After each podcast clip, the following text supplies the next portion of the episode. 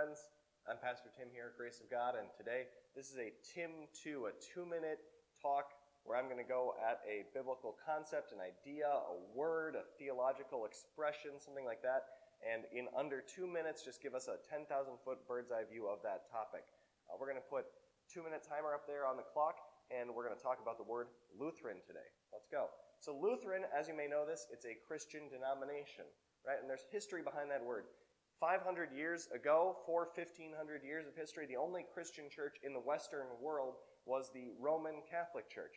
And then in the 1500s, there was a movement that kind of coalesced around a German monk named Martin Luther, who critiqued Roman Catholic teachings and practices at the time.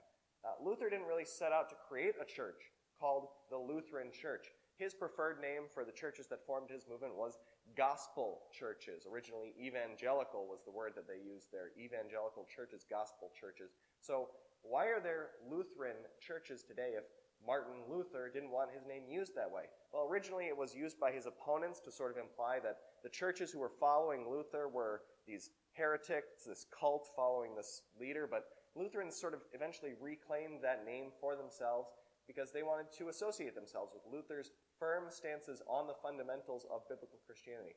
Uh, those fundamentals are that we are saved by grace alone, through faith alone. This is the work of Jesus alone, revealed in the Bible alone, with God alone receiving all the glory. Lutherans sometimes sum up those fundamentals with five phrases grace alone, faith alone, Christ alone, Scripture alone, to God alone the glory. That's a Tim 2 on the word Lutheran. If that was something that you were familiar with already, that history, uh, let me know if there's something that you feel like I missed or was sort of glossed over in that, if that was history that you benefited from. Share this video with somebody who might be interested in that history, that theological expression that comes out of that word.